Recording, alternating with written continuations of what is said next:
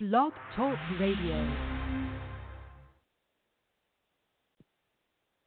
Welcome to the Nonprofit Utopia podcast, formerly known as Nonprofit U. Our podcast is an extension of our community, and we provide a forum where nonprofit stakeholders can share lessons learned and discuss the latest developments in the industry. My name is Valerie Leonard, your host. I'm the founder of Nonprofit Utopia, the ideal community for emerging nonprofit leaders. I work with nonprofit organizations to help them make a stronger impact to their clients and communities. You can find out more about us on nonprofitutopia.com, Facebook, and Twitter. I encourage you to follow us and to comment early and often using the hashtags nonprofitutopia, Improv for Peace, and Conflict Resolution. You can also leave comments on blogtalkradio.com forward slash nonprofit utopia. The chat room is open and you can post comments and questions. And in order to use the chat room, you must open a listener only account. You'll find the link to open the account on the page right under the chat room. And in fact, I, I believe um, they have updated such that you don't even have to open the account. You can just click on and log in, if I'm not mistaken. But if you have any questions, you can email me at Valerie F. Leonard at nonprofitutopia.com. I won't obviously be able to respond to email while we're on air, but I will get back to you just as soon as I can. We'll be taking questions by phone and from our chat room at about the 30 minute mark or so.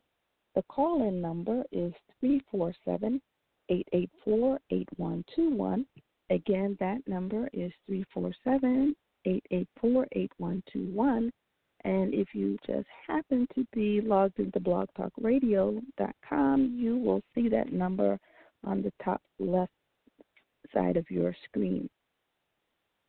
So we encourage you to follow up and sign up for our mailing list just to keep abreast of what's going on with the community. We've included a link to our mailing list in the comment section. And you should see that again um, on the front page underneath the chat room. So, have you ever experienced deep conflict or trauma and wished you could rewrite a chapter in your life? How about for the community or for your organization? Improv for Peace helps organizations, communities, and professionals actively resolve miscommunication by facilitating guided improvisations workshops to help participants rescript their past and provide opportunities for participatory community reconciliation. Founder Andrea C. Hummel will talk about the healing power of improv and the lessons she's learned on her journey helping organizations and municipalities resolve conflict. Andrea C. Hummel is trained in multicultural diversity, mediation, and trauma recovery. She holds a master's in applied anthropology from American University in Washington, D.C., with postgraduate studies in intercultural conflict mediation at the Intercultural Communication Institute in Portland, Oregon. She's trained in world work with Arny Mindell, shadow work with Cliff Barry, and multi track diplomacy. She also holds a theory certification in TSM psychodrama for post traumatic growth and has presented at conferences both in the United States and abroad. In 1991, Andrea founded a consulting firm specializing in cultural diversity, provided trainings, cultural needs assessments, and human relations consulting, and was an adjunct faculty member at University of Florida and Manatee Community College. Initially, her focus was on preventing conflict. Now it's on resolving conflict. And she uses improvisations to do this she is the developer of the cutting edge I4P, Improv for Peace method for helping individuals and communities increase empathy, decrease miscommunication and create alternate endings to historical conflict. No stranger to staying focused during crisis, she was in the Middle East during the 1990 Kuwaiti oil crisis, Guatemala during the 1995 refu- refugee persecutions, and in Greece during the 2015 refugee crisis. So clearly, she can draw from many, many experiences to help us apply these lessons learned to our own organizations, to our communities, to the country in general. And we are looking forward to a wonderful, wonderful conversation. So, thanks so much for being with us today, Andrea. Your background is absolutely remarkable. How did you get started in this line of work? Well, Valerie, um, I, part of it comes from growing bicultural. And a lot of times people think bicultural in this country means uh, Latino American, and actually I grew up German American. Um, and so I never quite fit in. I grew up in a small town in Florida, and uh, always thought people around me uh, were different than I was, and I just wasn't one of them. And so I became mm-hmm. interested in why that was. And so I studied anthropology to kind of get an idea of how people think differently, how their behaviors are differently, how their viewpoints, how they even think about life is very different. And it, it just helped me understand myself better. Um, in addition to that, I, I also credit my grandfather with uh, with kind of influencing me uh, because he did a lot of activism during World War II, and um, so sometimes I feel like I have to follow up and continue what he started. My goodness, that is so exciting. Uh, you know, you and I have only talked a couple times, and I tell you, every time we do talk or every time I read something, I hear something different and interesting. And uh, you know, none of which we're prepared to talk about. So I will try. I will try to stay on track. But you know, when when you told me that you're German American and and you you spoke to differences, and, and it's interesting. You know, I'm black, African American, and we tend to, and maybe I shouldn't just say we, because you know we're not necessarily a monolithic people, but you know, we tend to say, well, white people, white Europeans tend to all think alike. You, you know what I mean? Just like, you know, the perception is we tend to have the same experiences as black people and we tend to all think alike and have the same viewpoint. So I thought it was really intriguing that you felt so out of place here, you know, even though you're you know, you're you're a descendant of, you know, Europeans. So, so that's I guess another right. conversation. But I mean that that brings up an interesting point there that uh, that skin color isn't really doesn't dictate what goes on inside your head. And um, I have two really interesting examples that speak to that. Um, one is, mm-hmm. is something I had mentioned to you earlier today, which is I'm married to a Cuban American, and um, so when I started out working, I would I would go with my Latino last name, and it was quite a shock for people when I would show up and and I didn't look Latino and I didn't speak Spanish the way they did, and and they would think, well, what does she know about cultural diversity? Um, and uh, I have a, the second example. I have a daughter who uh, obviously also had a Latino last name then, and she recently decided to change her name to a less Latino one um, because she didn't want to be stereotyped either. So um, I, I think that's a follow up to what you were saying about us thinking that just because you have a certain skin color means you're all alike. Um, and that's, mm-hmm. I mean, mm-hmm. that's something that I see as a real problem in this country that we make snap judgments of each other and it doesn't necessarily work well for us. Mhm. So, so you're um, trained to actually. Mhm.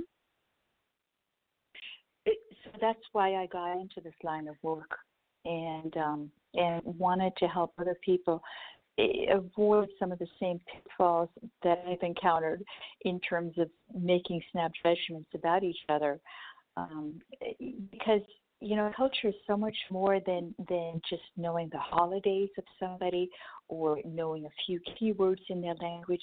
It's really much mm-hmm. deeper differences like how do you treat someone, uh, how do you treat a woman differently than a man in certain cultures, mm-hmm. or um, is family more important than workplace? For example, if you get a phone call at work um, if you're, I'm speaking stereotypes here, but just as an example, if you're Latino, you would probably be more comfortable taking a family related phone call at work than if you were an Anglo because you know family is more important.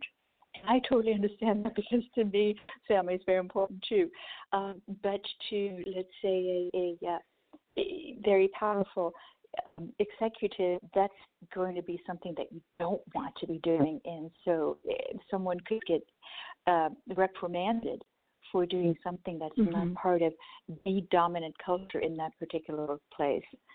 And uh, so, I mean, as we're talking about culture, I do have to include in there work culture or organizational culture because every organization will have its own set of expectations and um, mission statement and the way things are done. And uh, so mm-hmm. that's very different than culture of the people who are actually working there. Mhm. Okay, great. Um, so you're trained to resolve conflict resol- uh, resolve conflict, and you use a number of different approaches, and one of them is world work. Can you share an overview of World Work? Yes, World Work is uh, was created for group processes for larger groups, um, and that contrasts with with another method I was trained in. But World Work is is for helping groups resolve conflict, um, and one of the ways that's done is by deliberately creating a bit of discomfort um, among the participants so that it opens them up and they can then um, be more receptive to looking at themselves. Um, it's not necessarily mm-hmm. something I do in my work these days, make people uncomfortable, um, because it just doesn't fit with how I am. but what I took from the World Work piece was being able to work with a big group rather than just a few individuals, as well as not being afraid of the feelings that come up for participants. Because a lot of times in other types of workshops and facilitations um, that we do, we want to keep the status quo. In other words, the facilitator at the front of the room and the participants have to be at the back of the room, um, corralled off. And world work and a lot of the, the experiential methods that I use are just the opposite of that. You want to get people involved. You want them to be the focus of what's going on in the room. You want them to be having the mm-hmm. experience mm-hmm. and, and uh, facilitating their own process. So that's what I picked up from World Work. Awesome. And so, mm-hmm. so uh, the other method I was trained in that's, that's kind of the opposite of that is the shadow work, and that mm-hmm. starts out focused just on individuals. So what we do in shadow okay. work is we look at your individual personality and we look at those kinds of things that we tend to suppress, that we tend to think are not um, socially acceptable, certain sides of ourselves. Um, probably about 20 years ago, um, the 360 degree personality assessment became very popular. So, shadow mm-hmm. work is related to that in the sense that um, it helps you look at your whole personality, including those pieces of yourself that you put into shadow. And so, by definition, if you suppress a certain side of yourself, such as anger or your fear or um, your willingness to shine and in the spotlight, then that mm-hmm. just comes out sideways in one of our other interactions. And so it's counterproductive actually to, to be suppressing parts of themselves. And the same is it's true for organizations as well as for individuals. Oh, now that that's interesting. You know, when you talked about the shadows, you know, sometimes we might suppress certain instincts. You know, um, I guess instincts to be in the limelight. I, I think about cultural differences. Maybe cultural is not the right word. Maybe behavioral differences between men and women. And again, I guess this is a, a stereotype.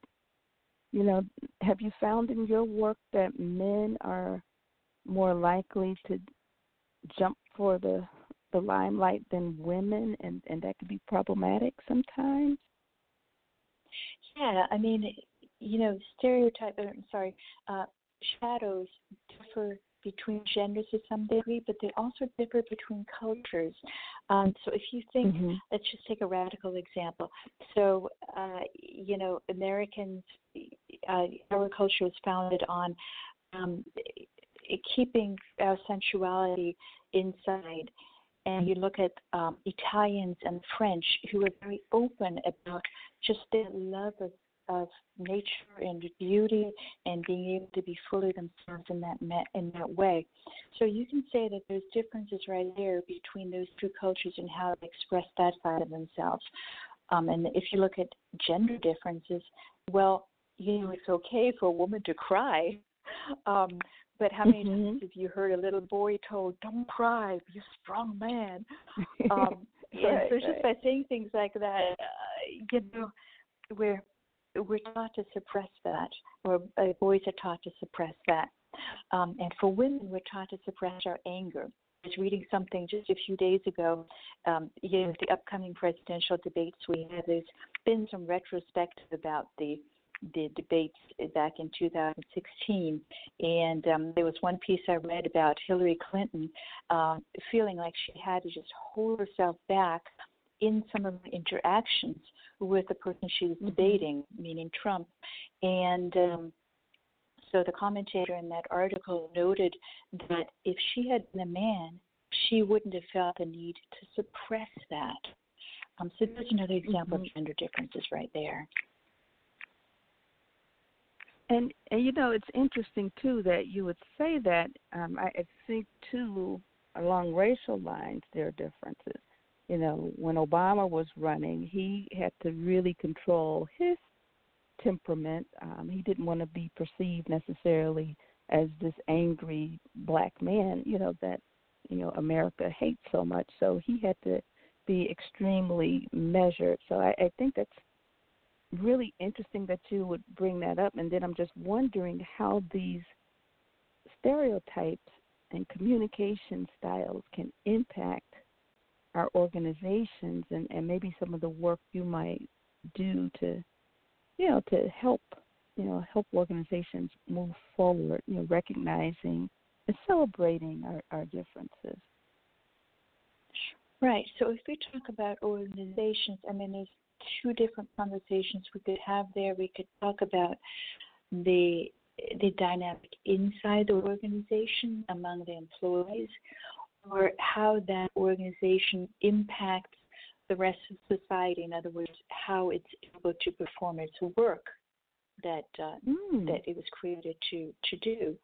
Uh, so I'm working with an organization at the moment that has difficulty internally, the communication among individuals, and um, mm-hmm. so there there needs to be people need to be aware of what their beliefs are, um, and now I'm not even talking about cultural beliefs so much as just what their what their worldview is looking at uh, their environment, their work environment, um, and things mm-hmm. like uh, uh, hierarchy within the organization, how you treat someone who's uh, under you versus above you. Um, and mm-hmm. this particular organization, however, also has um, a certain way that it interacts with the larger community. It's it's part of a municipality, and so mm-hmm. there's there could be if it shows there could be some work also um, around how they're perceived by the community and whether they want mm-hmm. to change that. Um, at this point, I'm, like I said, I'm just working with the internal part of that mm-hmm. organization. Mm-hmm. Okay. That is very, very interesting. And, and then I guess when we look at communities, you know, and our approaches to, you know, say community projects or just living peacefully. You know, what have you found to be some of the issues around shadows in, in the communities? Well, um, if a community puts parts of itself in shadow, um, then they, like I said, they, it, it would be suppressed and it then needs to come mm-hmm. out in a different way. And one of the things I found is in American society specifically is that uh, since we have, I started out doing cultural diversity training, and um, and mm-hmm. then saw that a lot of it was moving in the direction of um, instead of really being understanding the other, it became all about using politically correct language. And wow. so what I yeah, I saw that that politically correct language was just kind of whitewashing things, no pun intended, um, and just covering up, covering up some of the true differences. And I think it's extremely important to look below the surface at those differences.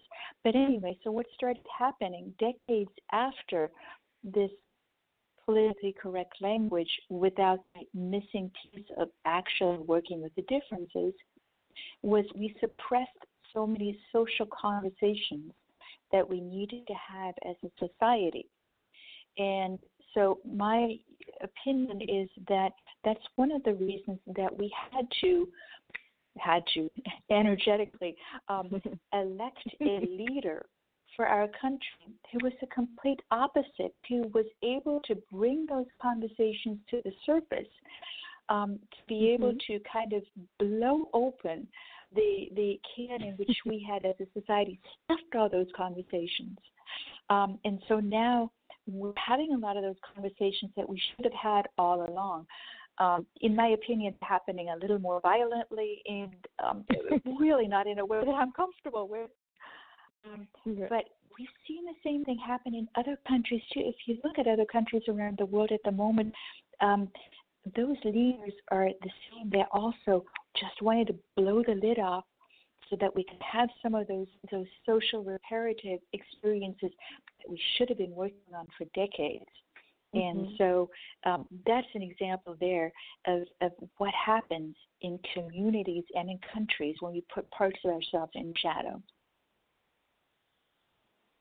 And that's interesting too. I, I remember you're saying that um, you know one of the lessons you've learned is people want to be heard, and if people are not heard, you know that causes conflict. And depending on you know how much they suppress their, those feelings and how pent up they could be, they could actually re- resort you know to violence.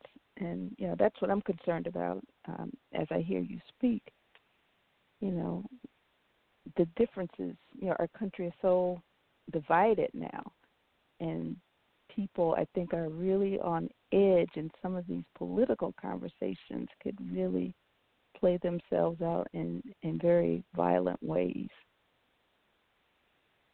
Absolutely, and that's that's certainly a fear. And um, to use the the metaphor of pressure again, if we suppress certain things, if we if we don't have those conversations that do need to happen, it's going to blow up. And so, what I would really like to see as a solution is to kind of open the pressure valve a little bit and have those conversations at least trickle out a little bit to relieve the pressure. And what do I mean mm-hmm. by letting things trickle out? Um, it's really us needing to be proactive in, in having those conversations and not waiting until we get a Charlottesville or Las Vegas or in Orlando um, with violence, but actually being proactive and saying, we are now as a community going to get together and create an event, create a reason to bring people from different backgrounds together and yeah, there's going to be some of us who are going to be afraid to stand next to someone who looks different, someone who wears different clothes, wears head covering. But we need to get over that, and we really need to take those first steps to having those conversations and being able to talk to someone different from ourselves. Um, there's a lot of smaller efforts like that uh, going on around the world, any in any country. One of my favorite examples is of two cultures who have been very much at odds for a number of years, obviously, and the Palestinians and Israelis is who I'm talking about. Mm-hmm. Um, so, someone years ago started a knitting group for Palestinian and Israeli women. And so they would just get Mm. together and they would, over something completely innocuous, handiwork, knitting, sewing, get to know each other and talk about their kids, talk about their sons that had gone off to war, talk about the commonalities they had. And that was an interesting 1st Mhm. step to being able to have those conversations. So I'm hoping that we can do more of that in this country to be able to Mhm. to start having those conversations and reaching out and being the first one to say, I'm going to take that step to get to know someone who's different from me. And I'm afraid you bet, but I'm going to do it anyway. Of course, that's easier said than done. But you have to start with with the big picture of what we would like to see in this country. yes, yes, yes. Okay. I want to remind you that you're listening to the Nonprofit Utopia podcast, and we're speaking with Andrea C. Hummel. Andrea is the founder of Improv for Peace.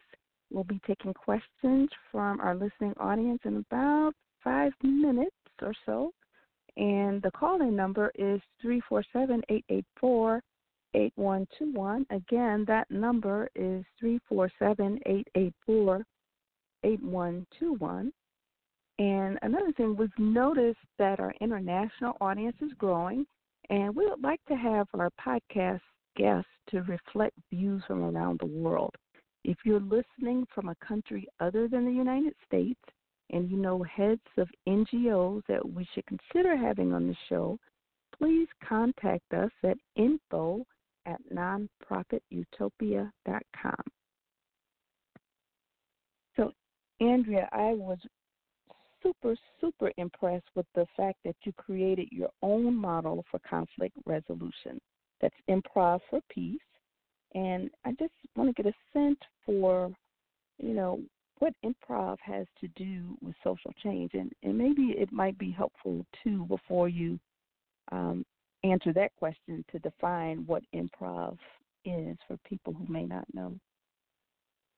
Right. So improv is abbreviation for improvisation, and generally people think of improvisation as um, making up things on the spot. What you see in some of those TV shows, like "What's My Line," um, where people get up and they're, they're asked to recreate a scenario very quickly within two minutes.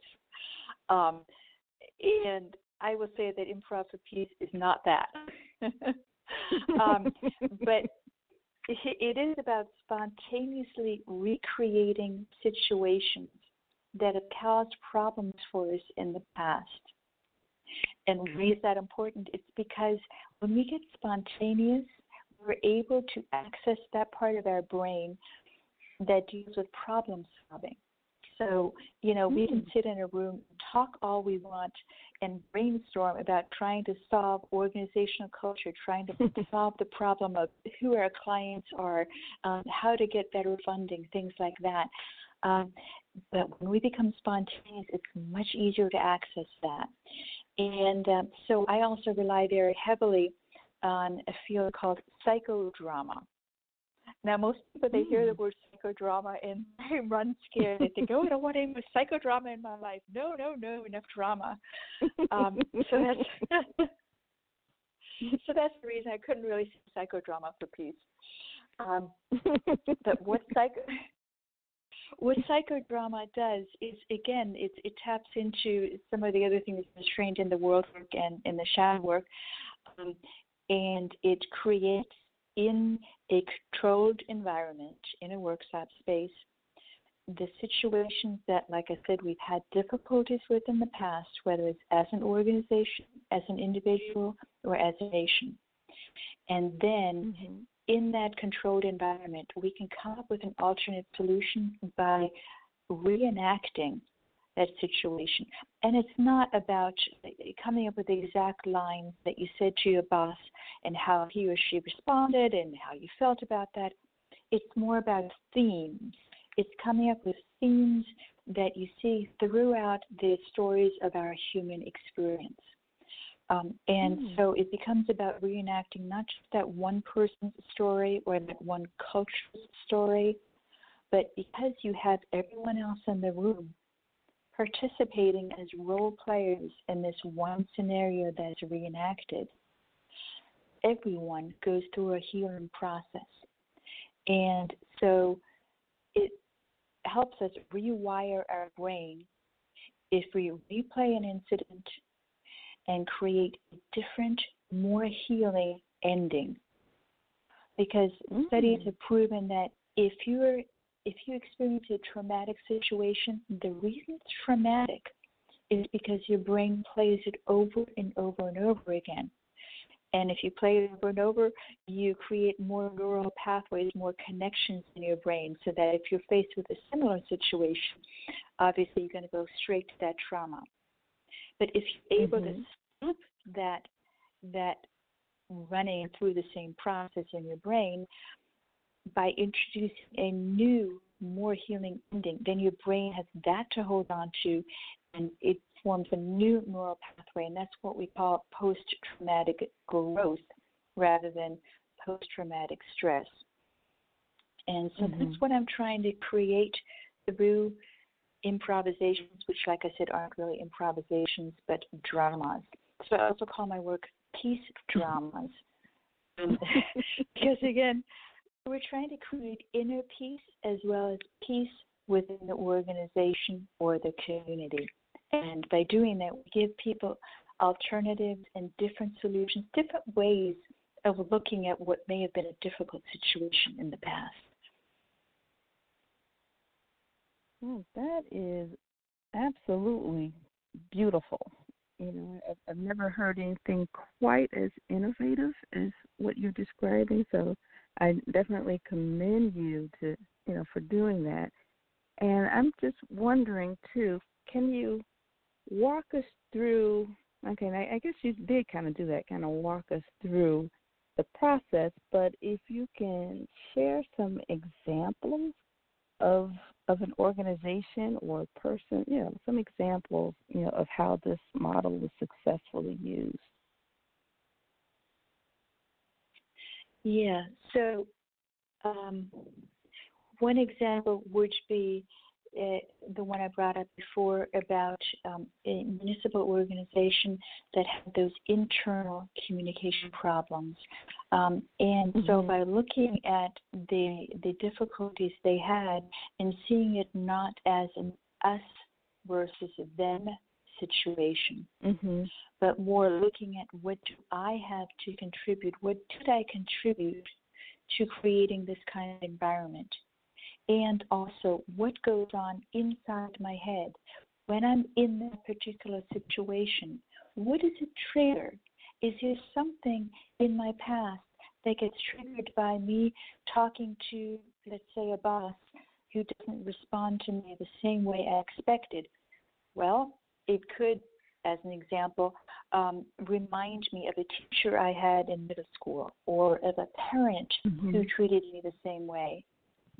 And so it really has nothing to do with the situation today, the boss I'm dealing with today. And so once you unpackage that for yourself, it gives you a better understanding and it gets you out of again the rat wheel going on around and around in your head. Mm-hmm. Um, and so another example would be um, a work work I did with an organization of first responders, um, mm-hmm. and we like to think of first responders as being those people who were just willing to drop everything and be there, who would just will do anything to help us. Well, what does that do? If you do too much of that, then that can cause you to feel burned out and stressed and unable to do your work in the future.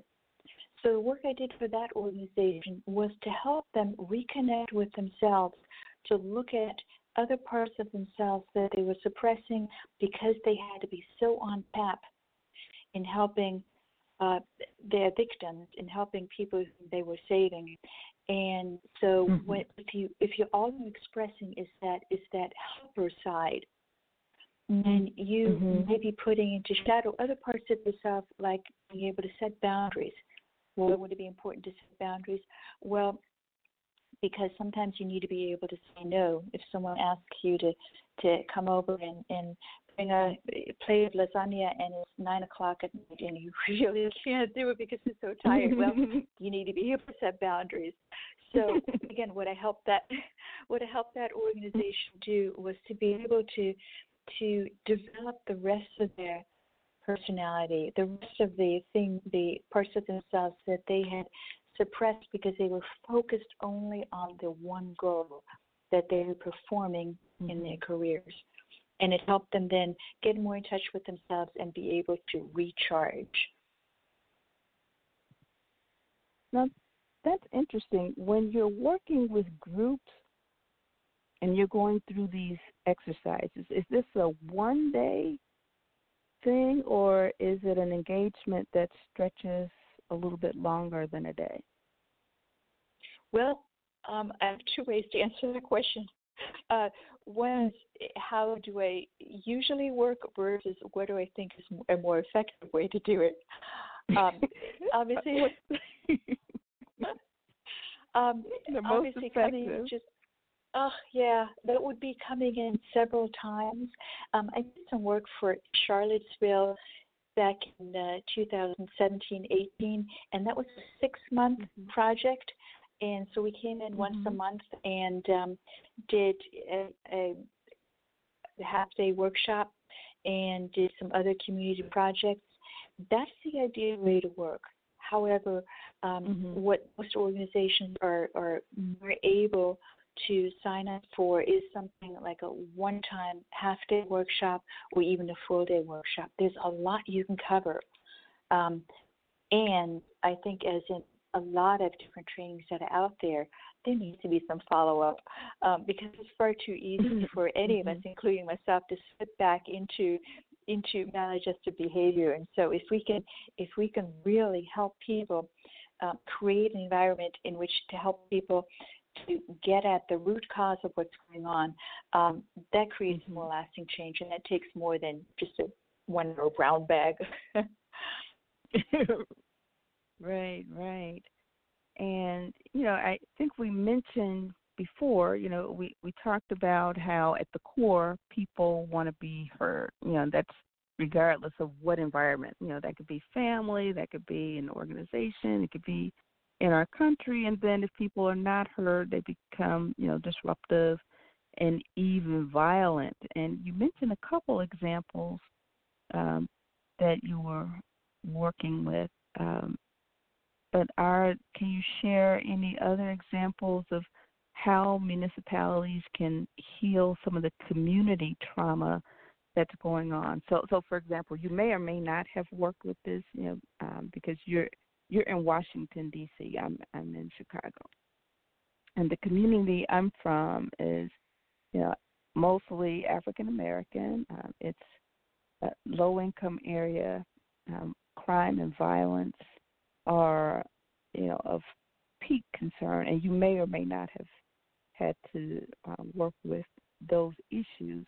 But how can some of the the, the methods that you employ be addressed toward, say, the trauma of, of violence, or in another case where people are losing their homes you know, because of displacement, you know, that could be traumatic as well. You know, so you know, just in a nutshell, what can what might be used to address community trauma?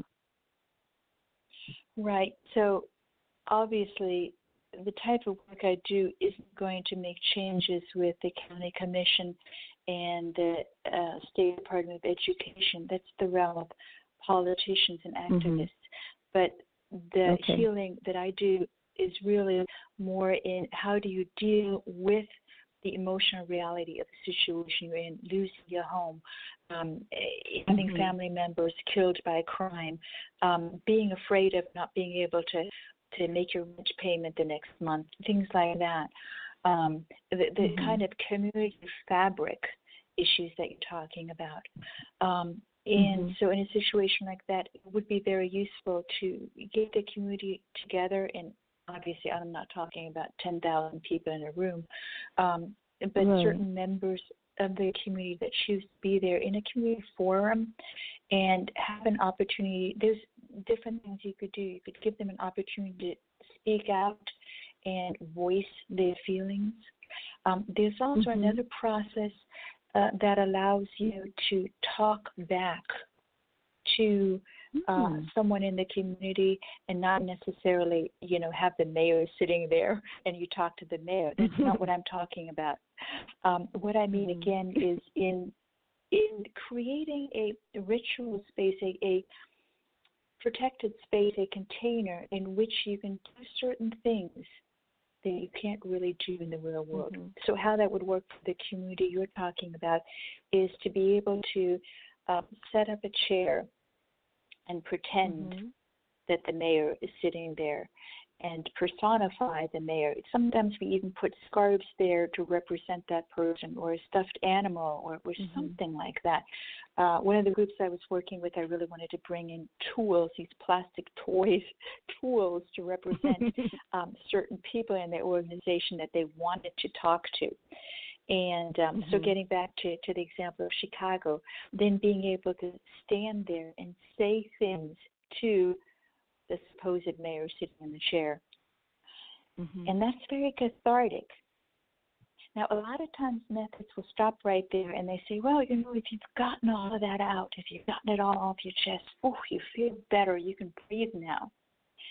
Well, Mhm. the point of view of psychodrama is that's not enough because you can Mhm. keep doing that over and over and over again and it doesn't create resolution for you internally it just blows Ah. off steam so the next step is Mhm. really then being able to to develop empathy how do you do that by switching roles it's what we call role reversal Oh wow. so, in other words, the person who was yelling at the mayor then has Mhm. to sit in the chair and pretend to be mayor and hear all those things said back to them and have their own emotional reaction as if they were the mayor and then speak back to the community from that point of view Mhm.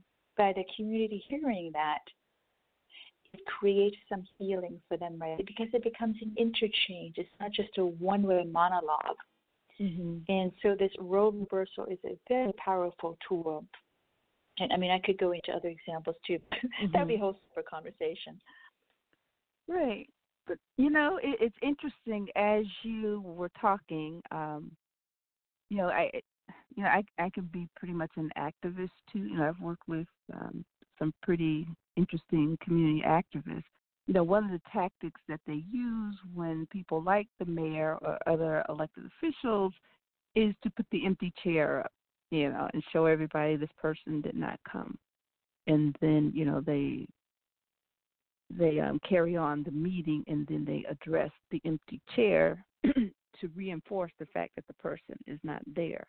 But I think your approach is interesting in that it takes a step further. You you get to address the empty chair, but it sounds to me like over time, as that conversation evolves, you get to flip flip the script, so to speak. You you get to play both roles empathize and it sounds to me like one of the future steps would be okay now that we understand where the other person is coming from you know what are the solutions what are we going to do about it how are we going to work together is that how how that works or did i miss some steps but it sounds No. very positive Yes, yes. So that's exactly um, what I was trying to get at. And um, again, what comes to mind is is the municipality that I was working with. It was a two-day training um, that I was doing with that particular group. And on the 1st Mhm. day, um, one of the key leaders was in attendance at the workshop, and everybody was happy. Oh, she's there listening to things. The second day, because it was- a repeat of the same material for the rest of the group, she wasn't there. hmm And so it became a huge problem, and all kinds of assumptions were made about why she was not there. So what would have been useful in that particular situation, and I forget why we didn't do it that time around, um, would be to have her again pretend person sitting in a chair um, and be able to say things like, "Well, why aren't you here? Why don't you care about us? You are never here." All mm-hmm. those kinds of things, and then hear back from the other side. Well, how, how do you hear back from the other side if they're not there?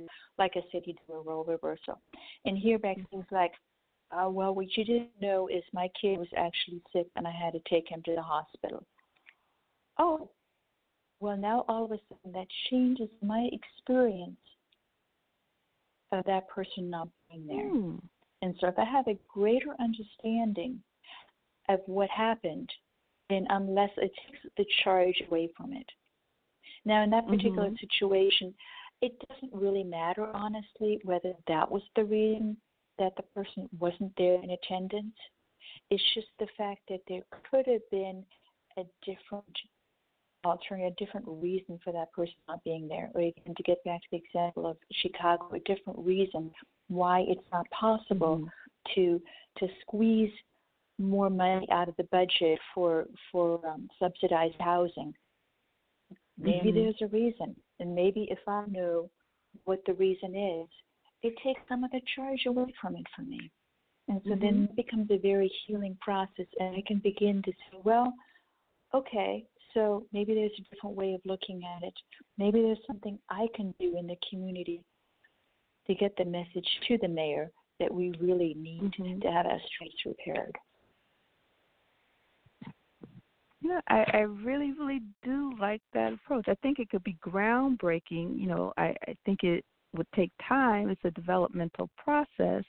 But, you know, in communities where, you know, there is um, you know, low income and and lack of resources, you know, people do tend to feel like they're not being heard, and and then when elected officials come out, sometimes there's this pent up anger because they feel like they have not been heard. And again, I I really like your approach, and I I do think it could be useful.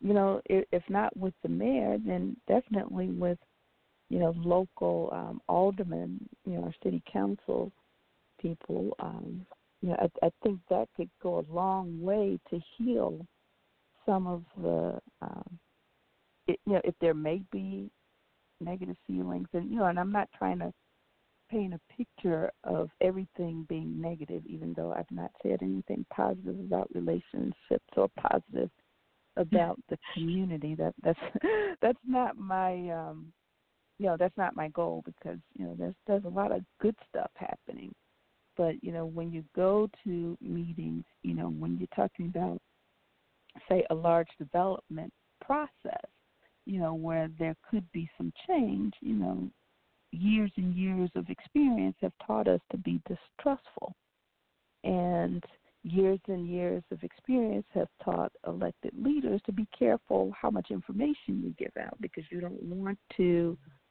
um, make a promise you can't follow through on. And when they say that, that could be perceived as, oh, they're just, you know, working in cahoots with the developers, and you know they care more about the developers than the community, and that may not be true. You, you, you know what I mean? You know, just like you said, you know, there are alternative reasons, and, and I think exercises like you just shared with us over time could help them really, really bond with the community, and the community can really um, understand where they're coming from. And I think another example could possibly be the police. Um, you know, there's negative um, feelings, you know, both ways on the part of the police as well as the community. And we come up with all of these feel good programs that at the end of the day don't really have lasting impact for some of the reasons you you described because we're talking for one day and then we go out of the room and then we don't think about prolonged actions we don't think about empathy you know being really deliberate about empathy. So i, I don't know. I, I just find this really exciting. Yeah i mean it's it is exciting work and at the same time my hats off to you for actually being on the ground doing the work to the social activism work from what i understand. You you are the one who actually mm-hmm. has those conversations and makes sure that things happen.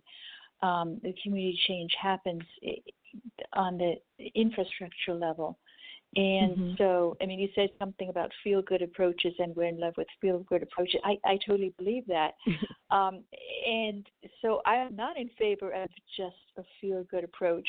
However, I'm uh, sometimes concerned that the approach I offer is seen as, oh, just another feel good approach.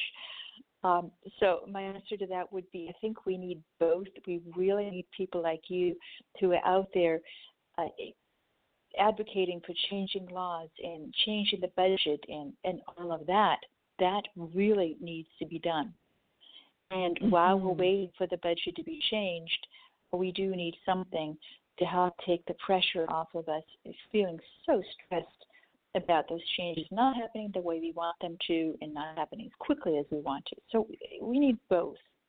We need both. We need the we need the uh, let's plow through and change that budget, and we also need the how do we take the stress off until that happens mm-hmm. approach.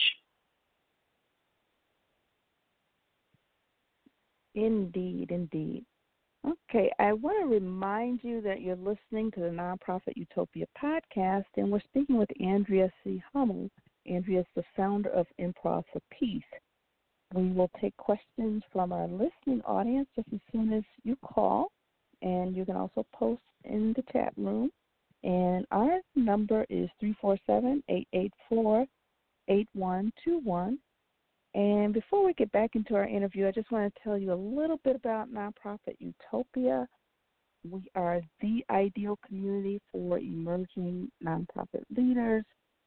We have created a safe environment in which our members can innovate, speak candidly about the issues and concerns they face on a daily basis, and share ideas and resources you can visit nonprofitutopia.com as well as nonprofitutopia.mn.co for further information. And we did post links in the uh, comment section. And our mission is to provide ongoing professional development and networking opportunities in which experienced nonprofit professionals can share expertise with the next generation of ethical leaders the overarching goal of the community is to give our members the tools they need to develop strong organizations that will make a lasting impact. Our vision is to strengthen the global nonprofit sector by providing training and development opportunities for 50,000 emerging nonprofit leaders throughout the world by 2033, and this podcast is one of the ways to do that. So, Andrea, how can the improv for peace model be used to help professionals, you know, improve their leadership skills? Right. So there's bits and pieces of it that people can do on their own, including nonprofit leaders. Um, and mm-hmm. as I've mm-hmm. mentioned several times already, one of the pieces is that role reversal that I'm talking about. In mm. other words, being willing to see things from the other side. Um, mm-hmm. And a lot of these techniques don't necessarily require a huge setup and a huge training room and the, the bag of scarves and tools that I carry around with me. Um, it's also something that you can you can do on your own. I have a good friend who, who does these kinds of workshops in barber shops. Um, in African communities, actually. And so he uses just whatever tools he can find around the barbershop, whether it's a pair of shears or a brush or something. Um, and I've done these myself, even with just you know, a pair of socks or like stuffed animals or or a box of cereal. Um, so I'm not saying that you know nonprofit leaders have a box of cereal sitting in their office, uh, but they could do some of these role reversals with the stapler on their desk. um, or a cup of coffee or something. it's just something, that some physical object they can reverse with. Um, so that's one technique. Another technique would be being able to just listen. Listen as mm-hmm. if you really believed what your conversational partner is saying. Um, and I used to say, talk to someone different from yourself. Now I say, listen to someone different from mm. themselves. Um, and also experiment with mirroring. In other words, mirroring the body language, um, even what we call body doubling in psychodrama. And what that means is not just imitating, not doing the caricature of someone having their arms crossed or scratching their head or whatever, but actually trying to create empathy by holding your physical body similar to that. Um, that mm-hmm. encourages the listener to reveal more. Also, if you repeat some of the things they've said and repeat them in such a way that it, really sounds like you're listening and you really believe what they say, that creates empathy too. So that will be the mm-hmm. listening exercise. Um, another one is sorting for similarities. This is something I've started um, advocating that people do because it's also very simple. Um, our brains are looking for what we tell the, them to look for. One of my favorite quotes is The horse will go in the direction the rider is looking. Mm. What that hmm. means is that the direction in which you're pointed is the direction you're going to go. The direction in which your brain is programmed to go, that's where you're going to go. So if you look for similarities in your conversational partner, you start noticing those similarities. And you'll notice them more than if you don't look for them, if you're not specifically telling yourself that you're now going to take five or ten minutes and look for those similarities. Um, and the final strategy I always like is is just looking for strangers, looking for people who are different than you, and inviting them mm-hmm. in. Again, suspending disbelief, suspending the, the fear that you may have. So if it feels better mm-hmm. to invite that person different from you in in a place where you do feel a little more safe, whether it's, you know, out in the park rather than in your home, okay. But the point is, you got to start somewhere in building those bridges, and that applies for nonprofit leaders also.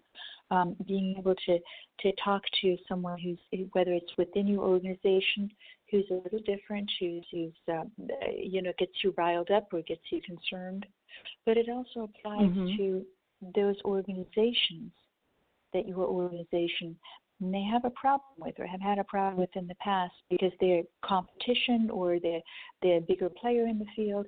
And um, so just being able to form those connections and have the belief that there's room for all of us in this world. And it takes all kinds mm-hmm. i mean it, it would be pretty boring if we had a world in which everyone was the same. I certainly want, wouldn't want to live there. Um, so those are five simple strategies. Okay, so Andrea, we've got three minutes left. Do you have, say, about five minutes extra? You know, we, we won't get a chance to talk about everything we'd hoped, but I, I did want to ask at least one or two more questions. Do you have at least five minutes over? Sure, absolutely. That you can spare? Okay. All right, awesome. Thank you. Um, I think one of the, the most I guess important parts of this conversation would be some of the lessons that that you've learned over the years doing this work. Would you care to share some of the lessons that you've learned? Um, well, I'm trying to think that through. Um, you know, there's there's certainly lessons that I wish that people had told me in terms of building a business. Um, mm. Kind of what's more important to me right now are lessons that I think we all need to be aware of um, in in the work that we're trying to do out in the world. And nonprofits are definitely, maybe this is a stereotype, but to me, nonprofits are the ones out there really trying to make a difference. And mm-hmm. um, so eh, the things I've learned from from working with nonprofits is that, as I said at the beginning of our time together, everyone just wants to be heard. That's just mm-hmm. such a basic human need, and and if we don't get heard, or if we think that our point of view isn't important or isn't accepted, isn't socially acceptable, what's going to happen is we just get louder and louder, and it creates more and more of a problem. And um, mm-hmm. unfortunately, sometimes that turns into violence. And so, mm-hmm. if we could just find a way to to create more opportunities to listen to each other, that would go a long way toward toward taking some of that pressure off. Um, one of the other things I learned is that to really make change, you can't just use words and rhetoric. I mean, that's that. It's important mm-hmm. again to to talk about the changes we want, but we also need spontaneity and improvisation in order to get a little deeper to to the change the solutions that we may not have come up with before and again you know for example at the moment um, I, am working through a difficult um, problem in how to market my business and so mm-hmm. not that it's related but i do have a tent mm-hmm. set up in my living room right now um, and so when i feel i can stuck, definitely I relate so I sit inside my tent, and all of a sudden, I start laughing. And what does that do? It creates spontaneity, and then I can think through things more clearly. um, so sometimes just doing something silly really helps too. Um, and what goes hand in hand in that with that is again you have to use your own life experiences in order to be able to to do this kind of work to make any kind of difference in the nonprofit sector. Um, and we can't just go by protocol. We also have to really connect with other people and dig deep, have the courage to dig deep, and use our own life experiences. Um, it's okay to take a, take a break from, from this type of work because a lot of us work in fields that with very difficult populations. I mean, like your work working in the inner cities in Chicago. I mean, it's just amazing how you remain so positive um, in in doing that work. And I would love to know what you do to take a break. it depends on the whom you're talking and and when. There there are some people that view me as an anathema. There are other people who who love me. it it just yeah. it depends. yeah, yeah. I will. I mean, and again, it comes down to who sees you. You know, they they see you in different ways. But um, I'm really glad you remain positive. We have to. um, and at it's, the same time, time, you know, if we need, yeah, so if, if we need to take a break from that type of work, I say take a break. You'll come back stronger. Um, you know, it's you can only give so much of yourself before you need to recharge. Um, and then the final thing is eh, to always look for the helpers. Don't look mm-hmm. so much for the problems as the helpers. And um, I am just so in love with that quote by Fred Rogers. I saw his movie recently, and um, it reminded me of of that quote. Apparently, his mother used to say to him when he was a young child, "When something bad happens in the world, look for the helpers. You'll always find them mm-hmm. there." And um, and that's become my mantra because I am. I have seen so many things happening, even in my own community recently, violence that I did not expect to see, and it was demoralizing. And at uh, the moment I started thinking, you know, there are always people who are helping, and this is a good world. We just have to look for those people in this world who are willing to make those positive changes. And I don't know any other better way to end this interview than to say, you know, there's so many helpers out there, and I appreciate you being a helper too, Valerie. Thank you. Thank you you have no idea how comforting this conversation has been to me personally. You know, and it's so interesting. You and I, I think we we set this interview up what over a month ago, set the date, and I think the day that we're having this is the perfect day. Had we had this conversation, say a week or so ago, it wouldn't be as meaningful to me personally as it is to me personally today. You know, given some I am stuff glad I'm going that. through. Mm, so yeah. you make a difference, and and just imagine, you know, there are other people who are listening, you know, who are running emerging organizations who are out there as community activists. You know, people don't always call in, and we didn't get any calls today, but you know, there will be um, some feedback, I'm sure, tomorrow and over the week, and um, I'm sure you've helped them too. It, this has been very helpful, and and I thank you so much for sharing your time and your lessons learned and all that good stuff. Thank you, Valerie.